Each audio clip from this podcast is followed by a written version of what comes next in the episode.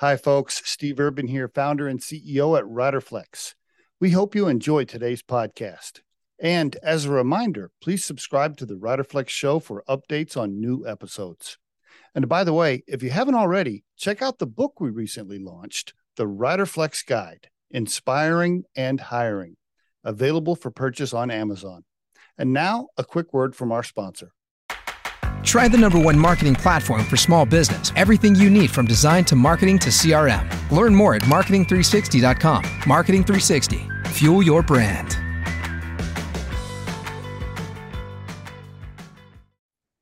Christine, should I call you Dr. Lum Lung, Dr. Lum Lung, or should I call you Christine? Please call me Christine. Okay. Uh, I love the name, by the way, Lum Lung. Lumlung. That's yeah. great, great name. Fairly Uh, unique. It, totally. Uh, do people do your friends call you doctor or they call you Christine? They call me Christine. How about your family? Um, they actually call me Christine as well. My um, my dad used to call me Chris, um, Ah. long, long, long time ago, but uh, lengthened out into the mature name of Christine. Tell me about your family and where you grew up a little bit. Give me some uh, early history if you don't mind. Um, yeah, very early. Um, my dad was in the military, so I was actually born overseas. Um, Okay. So I was born in Germany. In fact, had dual citizenship until I was 18. Oh, cool. Um, yeah, and then they give you a choice, and I thought it'd be cool to choose the German citizenship, and my mom's like, "No." She's like, "You have no idea what kind of problems you'll create." But anyway, I carried a dual citizenship for a couple of years, but grew up in Colorado, uh, really for the most of my life. We spent some time on the East Coast in New Jersey. Um, I come from a family. Uh, my parents both worked growing up. My mom was a pediatric ICU nurse and then went Ah. and got her NP, um, nurse practitioner degree in pulmonary, and worked actually at National Jewish down in Denver. Okay. And my dad was an engineer and he worked um, for, he was a communication specialist with um, US West Qwest, the gamut, I forget what it is right now, CenturyLink. Mm, mm. Um, I have three sibs. Um, I'm the second. So I have an older brother who's also a physician. He's an ER physician. okay. I have a Wow. younger younger brother who is a college counselor at a prep school out in San Jose, and then a sister who's been the jack of all trades. She's an accountant by training, homeschooled, taught, does a little bit of everything.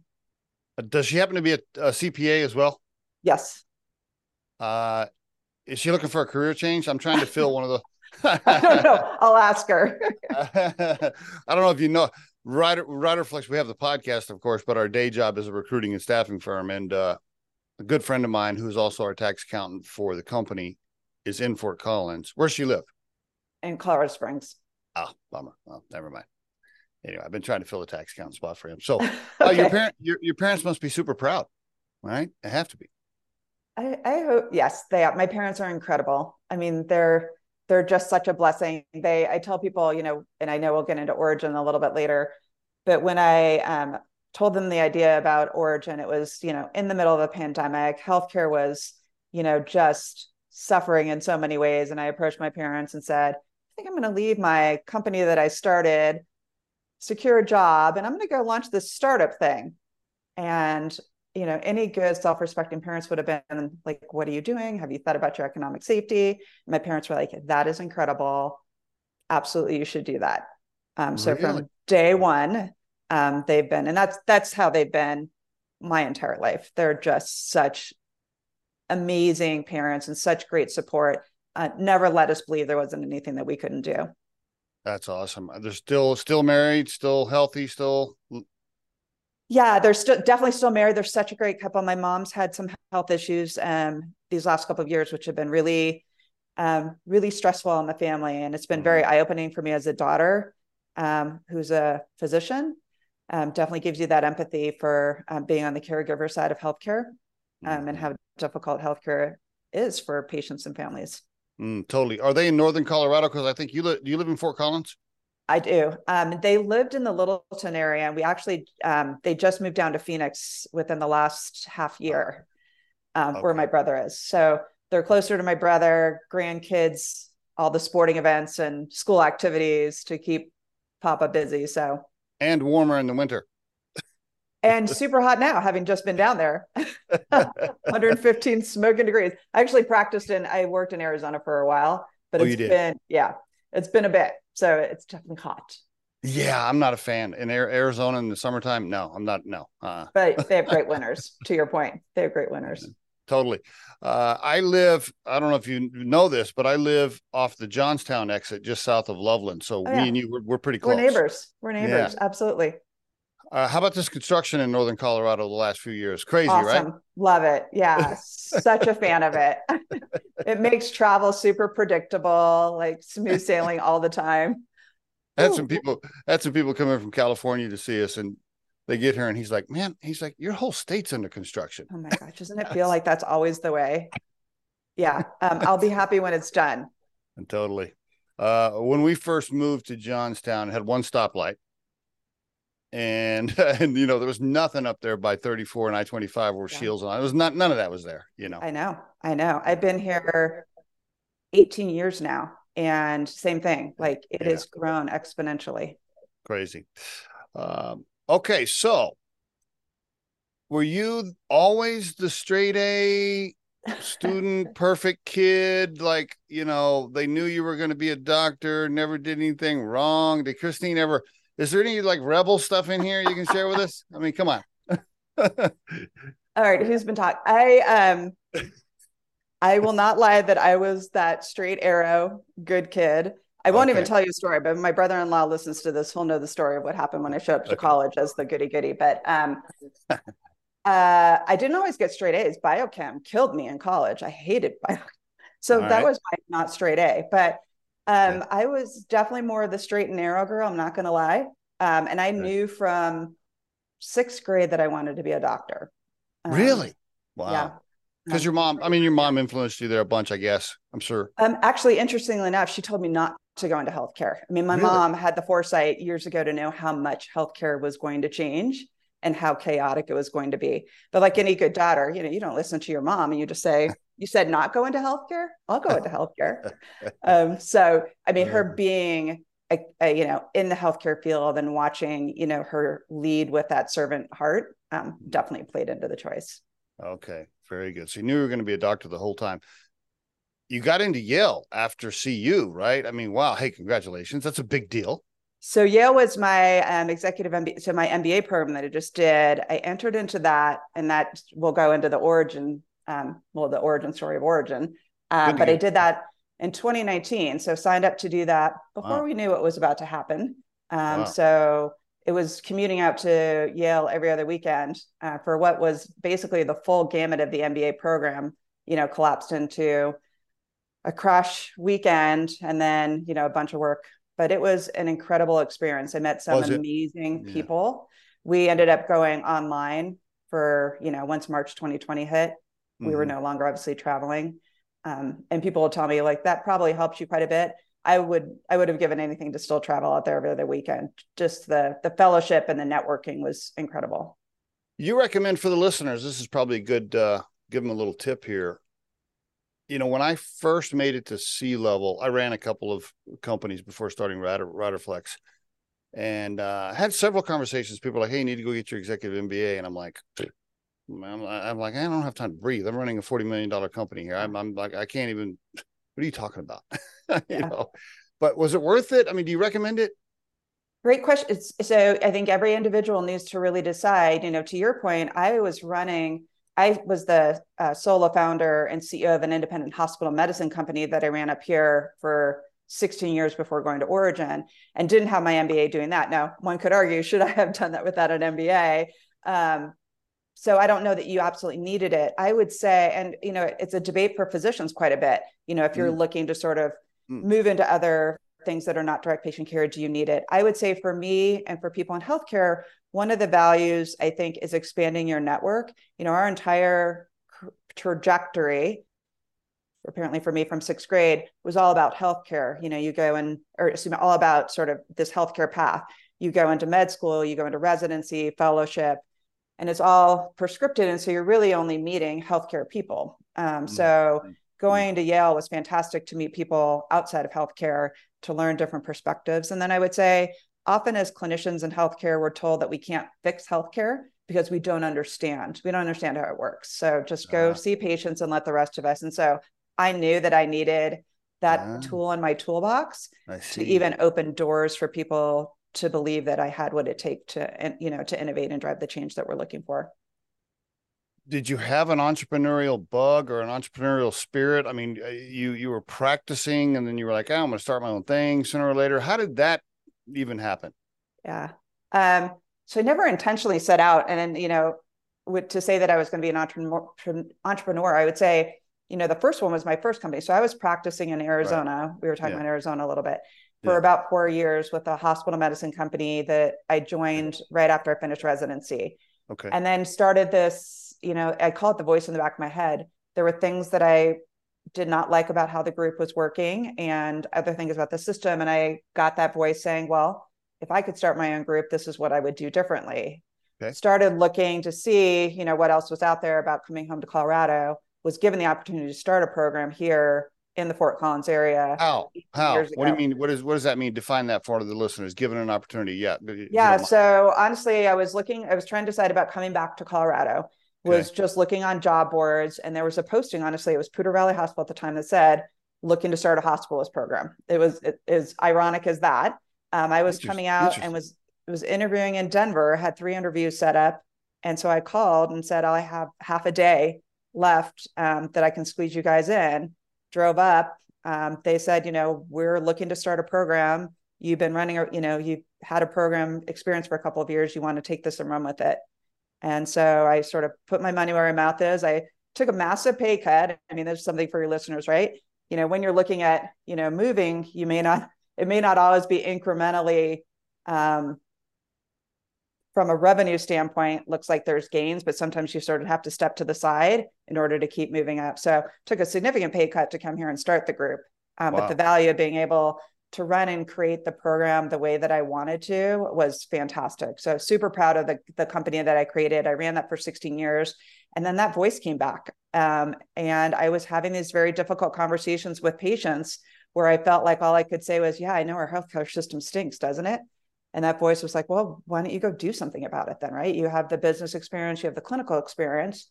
So go out there and see what to do. So when I went to Yale, honestly, I told my group I was going to leave at the end of the MBA program, but I didn't know yet what it was going to do. I wasn't going there to start Origin. I was going there to make healthcare better and just said, I'm going to be open to whatever that means, whatever comes my way. And then through a series of events we can talk about a little later, it was very evident that Origin was what that was going to look like were you you were the founder at the hospitalist program right? You had uh, you had uh, equity you owned it? You had um, were you a majority equity holder? How does that even work? Can for the from for a for the listeners a kind of a commoner cap table ownership perspective can you describe how that even works Sure. This is this is different than the traditional. If someone's listening to this, thinking about like sort of the VC startup or how Origin is going to work, we didn't set that up to be an investable. This was for me. I wanted to create an amazing physician practice that people okay. loved and wanted to work in, that we would grow and that did all of the things that the providers in there needed it to do you know give them a good stable job honor the time that they want with their family so all the physicians were owners essentially you would come in as a junior partner employed and then after your first year the partnership would vote you in. We didn't want any pyramid scheme or anything. We wanted everyone to be very bought in. And i think it was there were fewer and fewer hospitalist groups that were physician owned throughout the time that we ran because it's really complicated to run a practice. There's a lot with electronic medical records. There's a lot of regulatory.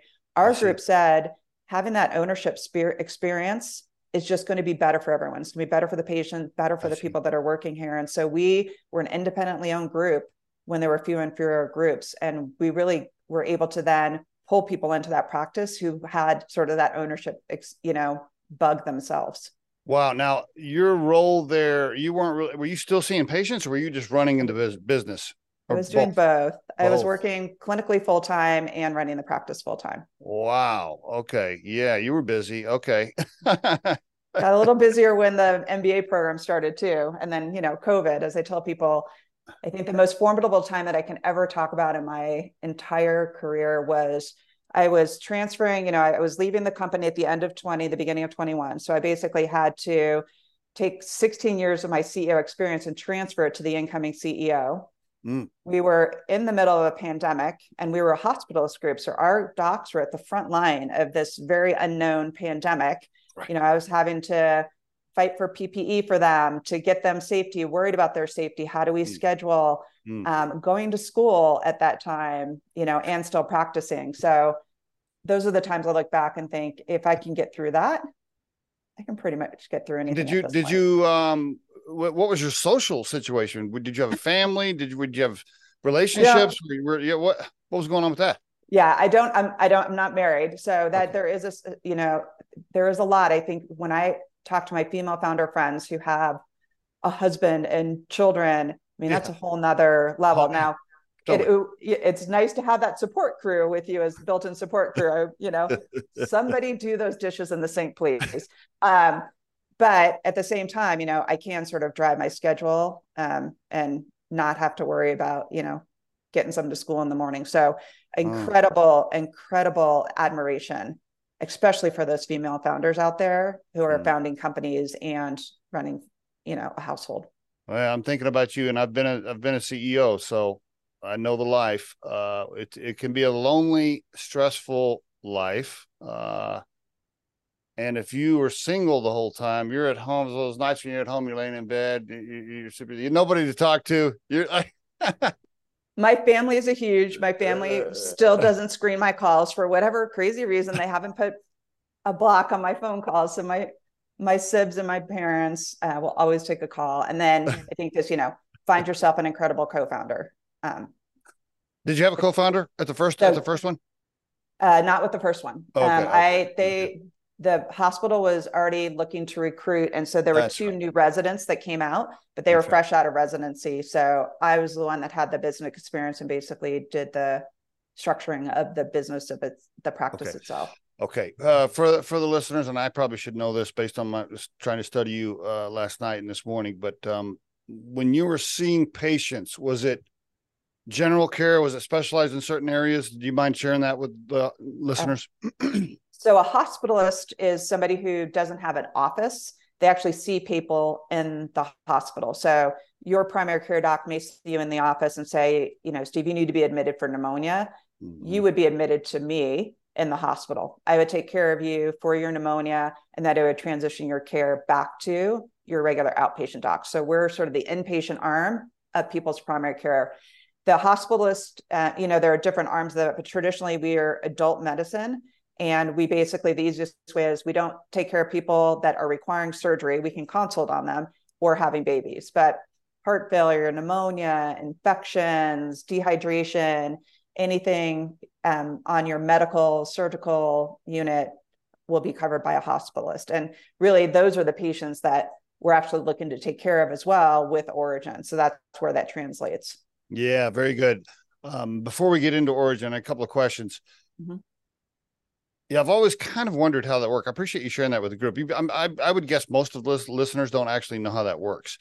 Yeah, I've always kind of wondered. So yeah, my family doctor says go over to Greeley and check in, and then all of a sudden I got two or three other doctors coming in, and you know, I, I didn't really. Hospital medicine, yeah, I think you know, hospital medicine. When I started the group here 18 years ago, it was still very new. Um, so I had to go around and tell people like this is why you would want to admit to a separate group. And in the beginning, there were people that said, "Hey, we'll never admit to you know a group we don't know."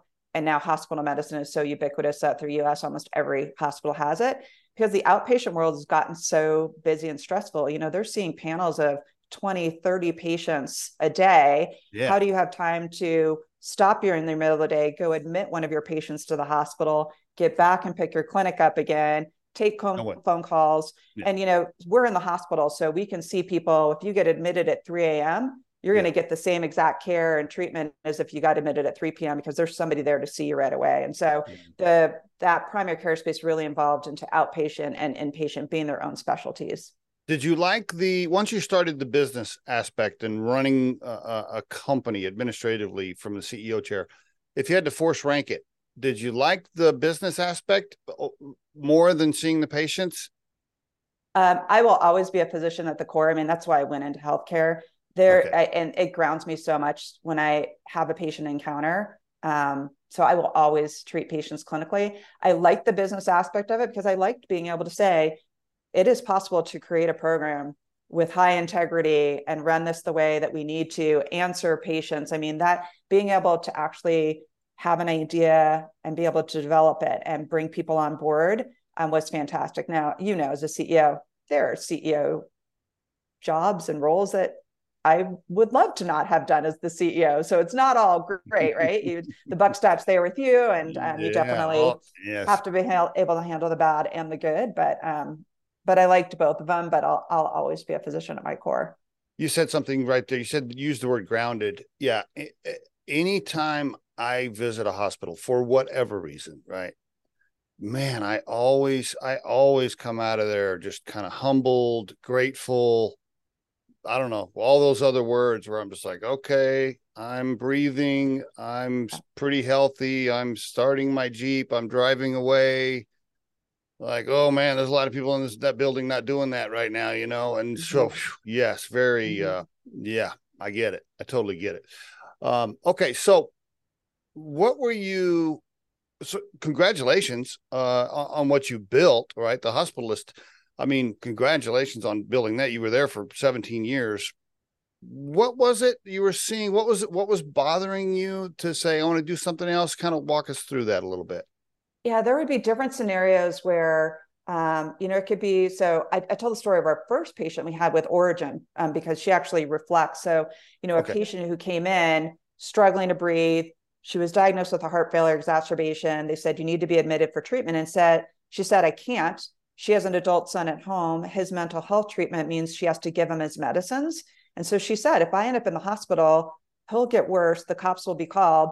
I can't do this. And so here's someone that was mm. sacrificing her own health. She wanted to get better, but we mm. weren't giving her options to do mm. that. We mm-hmm. would have people in the hospital who separated from their loved ones, you know, would have a lot of anxiety and depression. Mm. Um, they'd be in the hospital, you know, other patients would come in and because Unfortunately, people don't get up and move around as much in the hospital. Now, all of a sudden, they need a nursing home. And when they came in fully ambulatory, we've had patients who left against medical advice because their pet was home and there was no one to take care of them.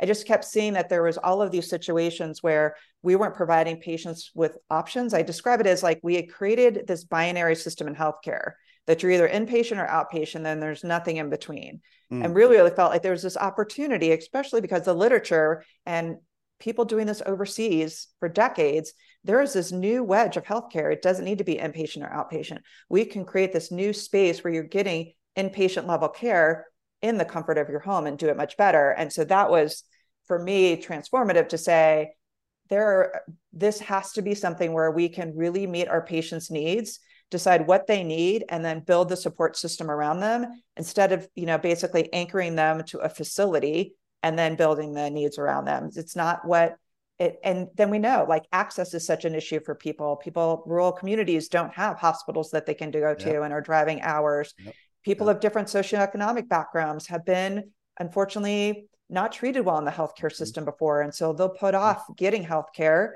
until it's really too late. Now they're in the intensive care unit. So we really felt that there was a space to create options that really met the needs of patients better and opened up that opportunity for get, for them to get the care when and where they need it the most. Yeah, I, I would just assume, and I'm not an expert on it, but I would assume almost every, not every, like 80% of the patients you would see in the hospital, they're always saying, Christine, when can I go home? When can I go yes. home? When can I go home? When can I yes. go home? When can I go? Yes. Constantly, constantly. yes.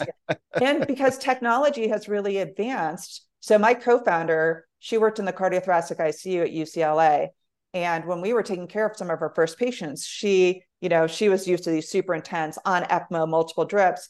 We're seeing these patients, and she was asking me, she's like, would these patients be in the hospital? And I said, yes. You know, unfortunately, a lot of these patients in the medical unit are getting once a day antibiotics, once a day labs. And then for 23 hours, they're sitting in a super expensive bed, isolated from their family, at risk of infections. Mm-hmm. You know, the hospital, unfortunately, we need hospitals, but it's not a benign place for people. Infections happen, adverse events mm-hmm. happen. And so, mm-hmm. you know, that's what was so intriguing about this model is this model had been rigorously studied. And by every metric that we cared about in healthcare, all of those quality metrics and safety metrics were better when patients got care in their home. Mental health scores were better. And then the key for me was the cost of care was 30 to 40% lower. So it's like okay. we, um, we have the four leaf clover of healthcare like literally in front of us. Wow. Yeah, why not do it? I, I would I um I want to get into the costs and things and get into some specifics, but I was also thinking Is it true? Is there a stat on this? Do men in general not go to the doctor and not go to the hospital?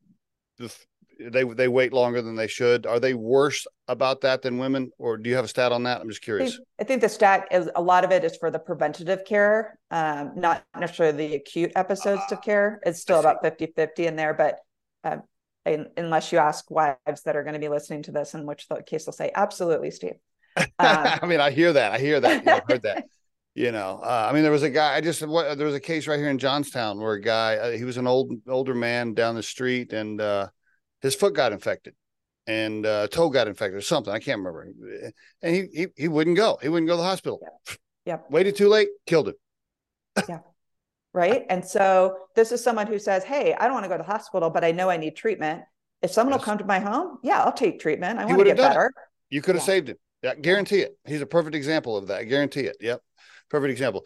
Okay, how does it? Yeah, the financial. Well, all right. Before we get into that, maybe we just do an origin healthcare overview. Let's do a let's do a quick elevator pitch for everybody that's uh, hasn't heard of it or doesn't know. Go ahead and give us the give us the yeah. overview first and then i'll hit you with some more specifics yeah so some of it's come up in our conversation but really origin healthcare so we're a tech-enabled healthcare company our goal basically is to move care out of the high cost facilities into the home where we know that patients will get better quality we can improve access to care and then significantly lower cost of care and we do this by partnering with different organizations and helping them either by bringing the clinical team the platform and the technology to basically allow their the patients to receive high acuity advanced care at home, similar to what you would get in a hospital setting. You said organizations. Do you mean hospitals? Do you mean insurance groups? Do you would, would yeah. both? So our customers, right, our end users are the patients. Those are the ones that we really want this service supply. But who's going to pay for this, right? Because patients don't typically, outside mm-hmm. of their, their co-pays, pay for this. So a couple of our partnerships, we partnered early with self-funded employers. So we have already 14 self-funded employers in the region who basically have created a payment mechanism for us to do this care. And let me step back. You know, one of the things that we were talking about is this showing such great quality results, such great savings. Why wasn't this right? Your listeners ask, why why haven't we had this before? Why mm-hmm. Australia, Italy, why Spain? Why have they been doing it for decades? Well, yeah if you look at what's happening there, right, they have more universal health care where there's better alignment between we need to figure out a way to improve quality and lower cost. Our payment insurance system here in the US is problematic. Um, so this fee for service, there was never a way to capture hospital level payments outside of a hospital. Um, but we've worked with some of us, our self funded employers who have their own benefit plan. They can allow us to receive payments that would be on par with what you would receive at a hospital, but we significantly discount that. So now the employee is getting a significant employers getting significant savings and their employees getting better outcomes. So we're creating payment opportunities for this model that had not previously existed. And then COVID opened up those opportunities because Medicare now has also put in place a waiver that is allowing payment through the end of 2024 in this sort of pilot period of time. Okay, I, am going to ask some some questions that I we want to apologize for ahead of time because I'm ignorant to some of the language. Uh, but no, I'm it's okay. I'm going to assume some of my listeners are too. when you say self-funded employers are able to do this, can you give me some? Give me an example of some that are like self-funded and some that aren't, and what's the difference? Can you explain yeah. that a little further? Yeah, so a lot of right, a lot of the U.S. gets their healthcare from their employer. Okay. So their employer could have a traditional plan where they're basically, I'm just for 100 employees, they pay premiums for those 100 employees to a traditional insurance company. Okay. And then there's, you know, the employees have their copay, their deductible, right. everything else. Right. Yeah. What we're finding though is that, you know, especially as healthcare costs rise in the double digits every year, and those employers are facing a 20%, you know, premium increase year after year, especially not seeing the value, is that these plans have moved to what are called self-funded plans. So they basically said, we're not going to pay premiums. We're going to set aside a percentage of, you know, make a little bank account essentially of healthcare funds that we're going to pay. So Steve, when you go to the doctor, we're going to pay out of our bank account. We're not going to be paying a routine. This way, it allows them to control their costs. They're actually paying only when healthcare is being used, essentially. About 60% of the employee employer groups actually have a self-funded plan. That way you can actually create benefit plans. You can decide I want a wellness benefit and I'm going to add a gym membership on, and this is how I'm going to pay for it. Mm. I'm going to add on Origin so that my employees can get hospital level care at home because a traditional plan wouldn't allow that. Some some places say, hey, if you need a back surgery, we've worked with a center of excellence. It's not even in Colorado; it's in another state, but their cost and their outcomes are better, and so we're going to pay. So they basically get to create their own plan to really drive value and lower those costs and create benefits to their employees that are really meaningful and that they'll use. Why wouldn't every company do that? Why wouldn't you? So I think some people are fearful, and there's a so there's a, something called a stop loss, right? Because you wouldn't want to say, "Hey, I'm going to get bankrupt." Essentially, if you know I have a bad year and all my employees use healthcare, there's a stop loss. So you'll hit a ceiling where you say, after this, you know, insurance will kick in, so you won't bankrupt your company. So it's new and unknown. I mean, it's not new. I think for if you haven't heard of it before, it feels scary, but a lot of the brokers will say, you know, most companies should be moving to self-funded plans. And Kaiser and United Healthcare and those guys, they hate this, right? Because they lose business. So, so they, so like a, a, group like United, they work in the self-funded plans, acting as what's called a third-party administrator. So oh. you still see not need someone to oh. process the claim. Now, whether having a traditional insurer be your TPA or have an independent TPA and deciding sort of who mm whose yeah. interests are being best served. I think I'll let that sort of sit as a debate for everybody. Um. But yes, it's um, like I said, I think there's more and more companies that are going to move to it because companies can't be competitive anymore when you're spending so much money on healthcare benefits that people don't end up using and then don't get you the value. If this is a way that you can align yourself with groups where you're going to help improve your cost and increase value to your employees. Interesting. Uh, yeah, the, my question around Kaiser and United and things like that is, I, as I'm listening to you, I'm trying to figure out who your enemies are, right? Or who, who's who's like who who's not going to like what you're doing because it's Everybody a loss for them. I don't know. If, I know yeah. enemies is not the right word. I'm kind of half joking, but I mean, you know, uh, if if you're cutting into somebody, somebody out there, I'm sure is like, wait, wait, wait a minute, wait a minute, this is hurting our business. I think, right? So uh, obviously, self-funded employers love it because this yeah, we, we don't charge a per member per month. Yeah, so this is like you, you are going to automatically save. And when you're talking about hospitalizations, I mean that's like a six thousand dollar to ten thousand dollar savings for a single hospitalization. There's very few benefit levers that an employer can move that even if just one of their employees uses it, will yield that type of benefit. Wow. Um, the other partners we look at is we're looking for working with the clinicians, the primary care groups, especially as more of them are moving towards value based payments, where they're taking on the entire episode risk, where an insurance plan will say to this practice, we're going to give you the cost of what we think it's supposed to be for you to manage your 100 patients on your panel. If you okay. manage them more efficiently, you get to keep that extra money. If it costs you more, then you can't come ask us for more money, right? Mm, and mm. so these groups are really looking to say, where can we you know help improve quality for our patient population so that we can manage that cost efficiently. And since hospitalizations are the most expensive episode of care we can come in and help partner with those. Insurance yep. companies you can think again hey let's lower premium costs help drive patients to our plans. Hospitals is the one that people will pull up most often as they must hate you. Um, but again there are hospitals have been under such stress lately. They're already full. They're at capacity there's actually a consulting group that works for the National Hospital at Home Users Group that I'm heard of that has, oh. and McKinsey just came out and built this amazing return on investment because I think, Steve, the stat that was most surprising to me is that it costs two to five million dollars to add a single bed, one bed to a hospital. Really? So if you can actually not build a tower and say that hospitalizations are basically a level of care, not a location of care, then we cannot spend that capex on building new big shiny towers and put people in an environment where they're getting better care and where they want to be in the first place. So, so it's the, sort of shifting the mentality. When the hospital executive calls you and like, Christine, you're cutting into my business. So you just you're like, hey, look, here's the McKinsey report. Just look at this. yeah. Here, here's the ROI. And then, you know, some of the value-based metrics that they get dinged on nowadays for readmission, poor patient experience scores, hospital acquired infections, all of those metrics are better when you get your care at home. So if you can help a system avoid the penalties that they get incurred, so 50% of the hospitals get readmission penalties each year. So if you can think about how can we partner with the system to help improve your metrics in a way, you know, I think, you know, people will say that ultimately where hospitals are going in the future is that it'll be an emergency department, an ICU, and surgery, right? Everything else we know can be done safely. We're we're seeing that more and more care is moving to the home. People, because of COVID, are more comfortable getting care in the home. Technology mm-hmm. with the ability to monitor vital signs, do telehealth visits. The hospital is going to look very different in the future. And so this is that early movement towards sort of the redesign of healthcare. When are they going to? I don't want to go down a rabbit hole here, but just really quick.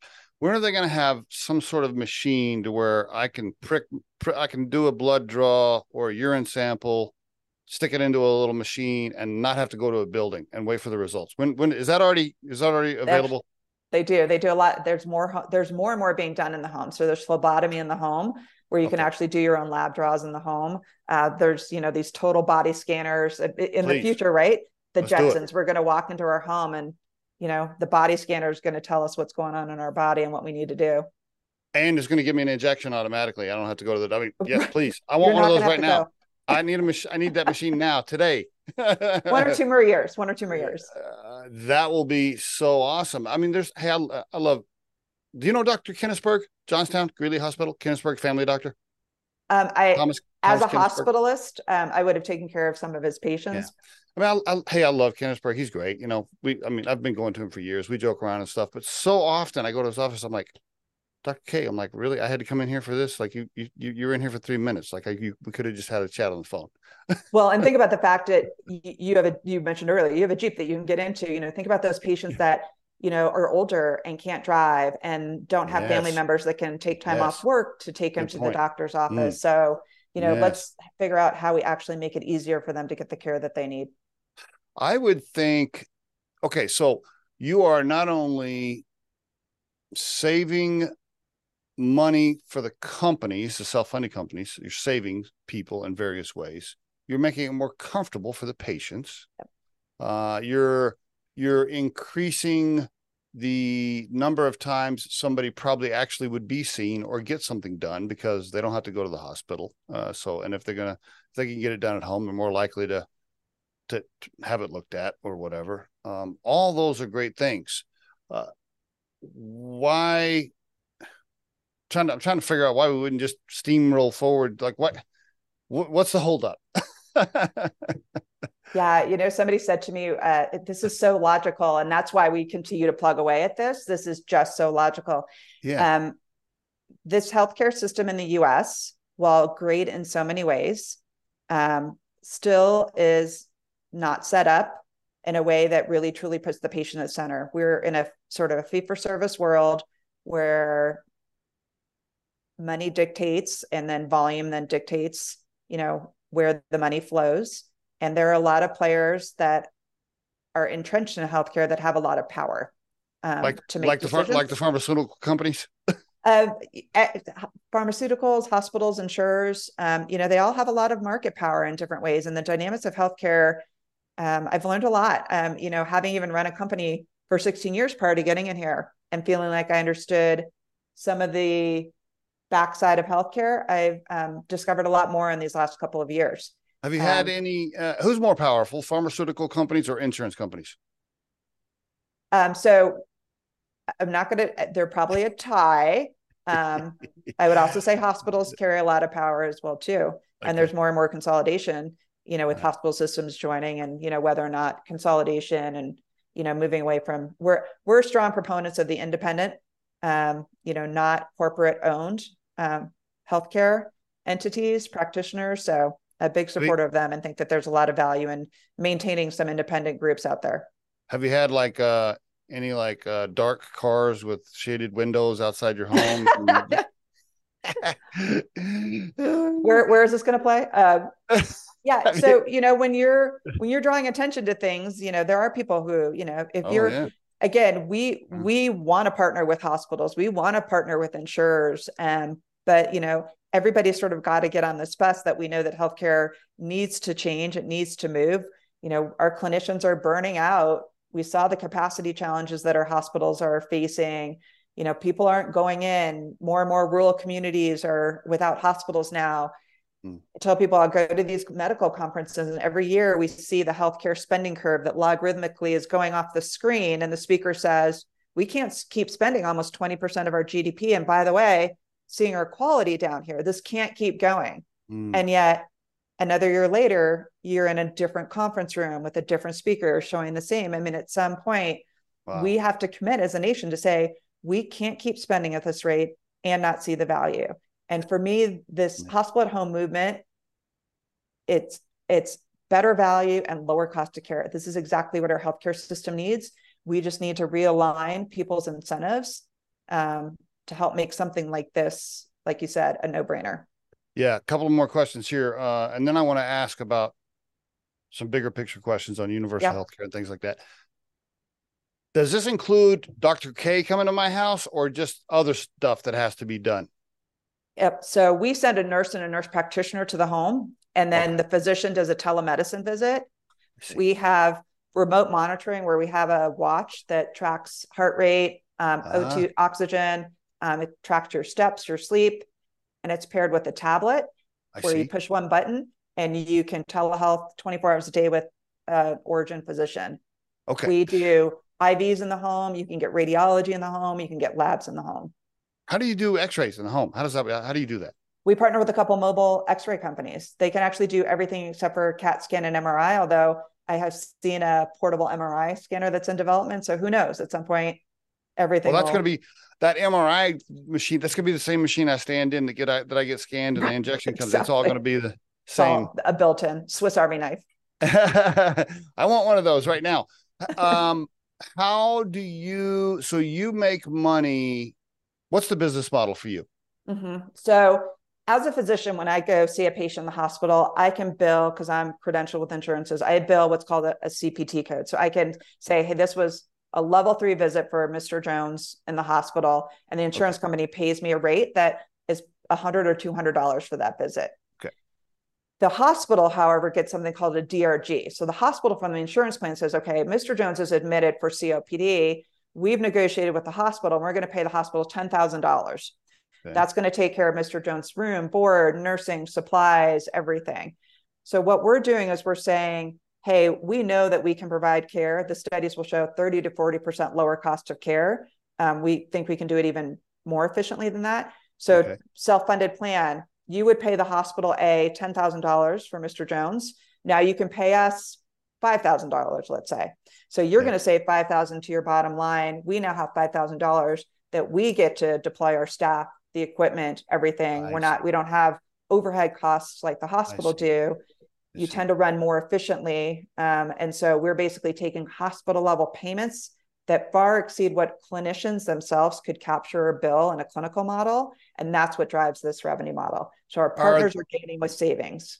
Okay, and the people you're sending to the house, the the the experts that you're sending to the house, the doctors, the nurses, do they also have other jobs at the hospital and they're doing this for you on the side or are they just with you how does that work so our goal is to always employ the clinicians when we're bringing the clinicians because we're a startup um, some of our um, clinicians still work part-time in other jobs some in the hospital okay. and some other places um, okay. but they're employed by us so we're not doing um, we don't do outsourcing work essentially they are origin employees for the time that they work with origin Okay. And are you US? Are you Colorado? Where where are you in the scope so far?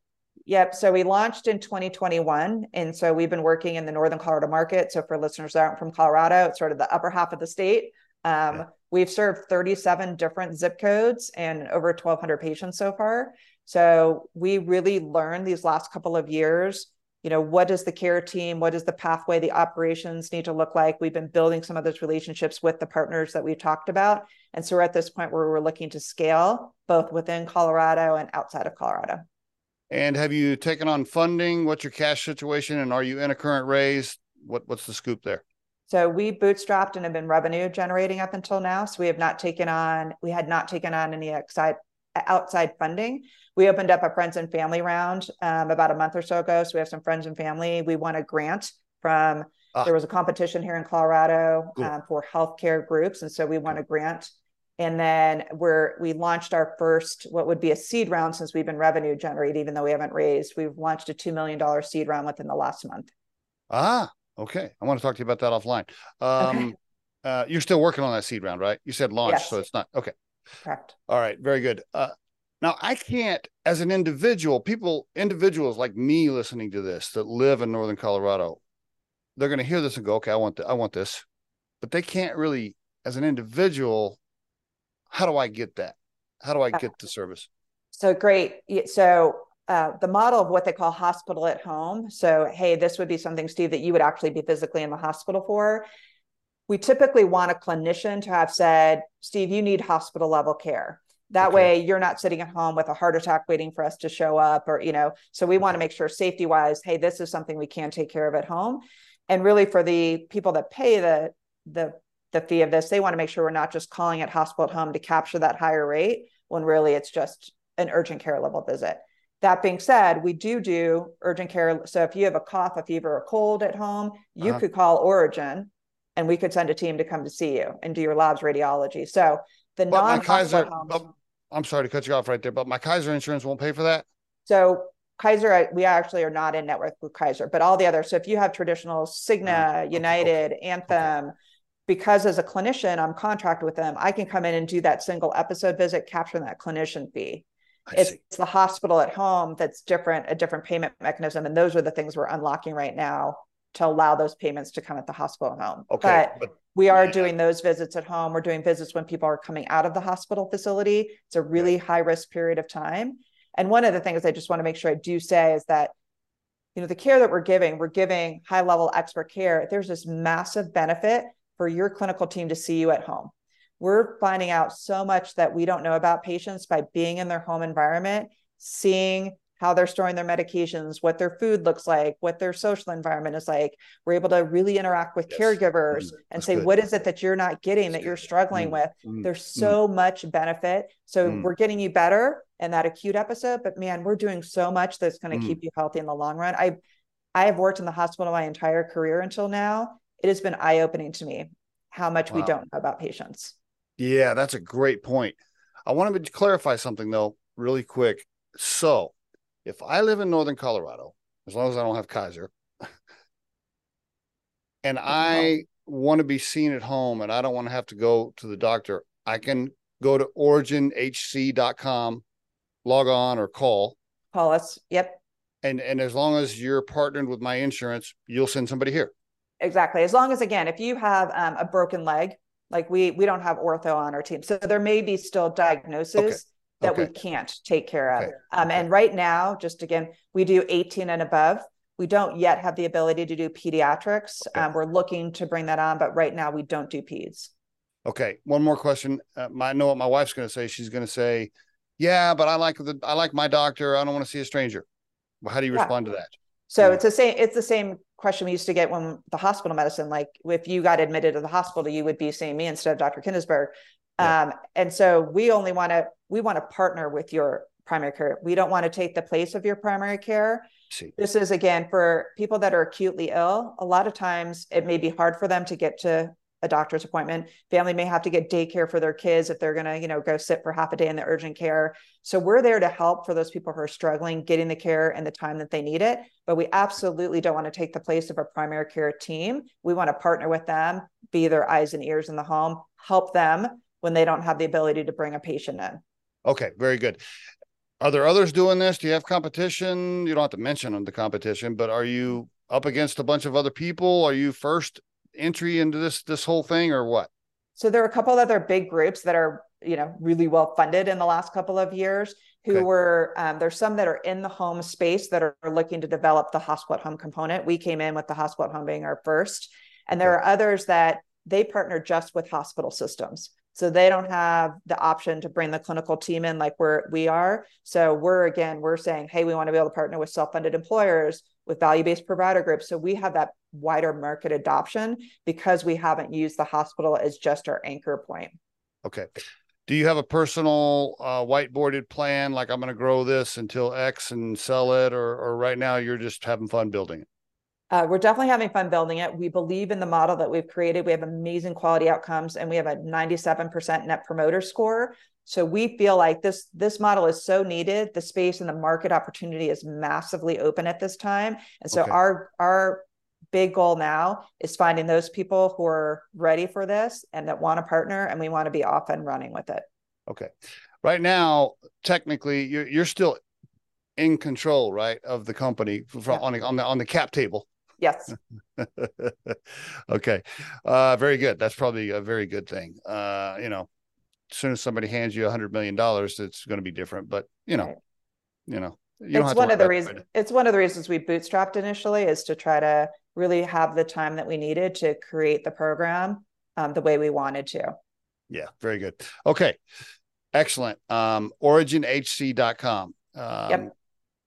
I want to ask you a couple of big picture, big picture, other topic questions before we run out of time. Can I? Okay, absolutely. Because because you're a doctor and uh, and I just want your your insight on this.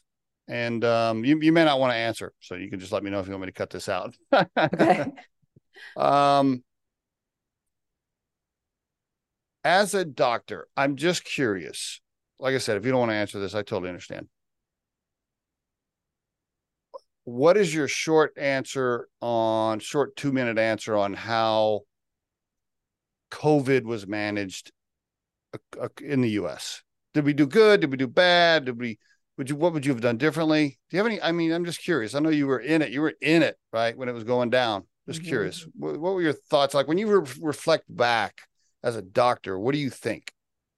Yeah. Um, you know it's it, we were at a period of time that you know they'll be writing about us in the history books and you know, most of us never want to be in a period of time in the history books. Um, so none of us would have experienced a pandemic before. So all that being said i know that everybody tried the best that they could do. Um, it was super chaotic i think you know this goes back to just basic business um, you know how do you run a business and how do you keep people it, there was communication breakdowns along the way. Um, people stuck with sort of their you know this is how we always do it and weren't able to think outside the box in a mm. box in a way that created you know safety opportunities you know again having to fight for ppe um, mm. and not be able to bring our own in that was one of the you know statements that we got is we couldn't bring our own ppe in but yet we weren't being given it you know things like that i think i think if, a lot of ways that you know we should have fallen back from a from a leadership standpoint that being said the people on the front line amazing amazing. Um, mm-hmm. and that means frontline in the hospital, frontline in the grocery store.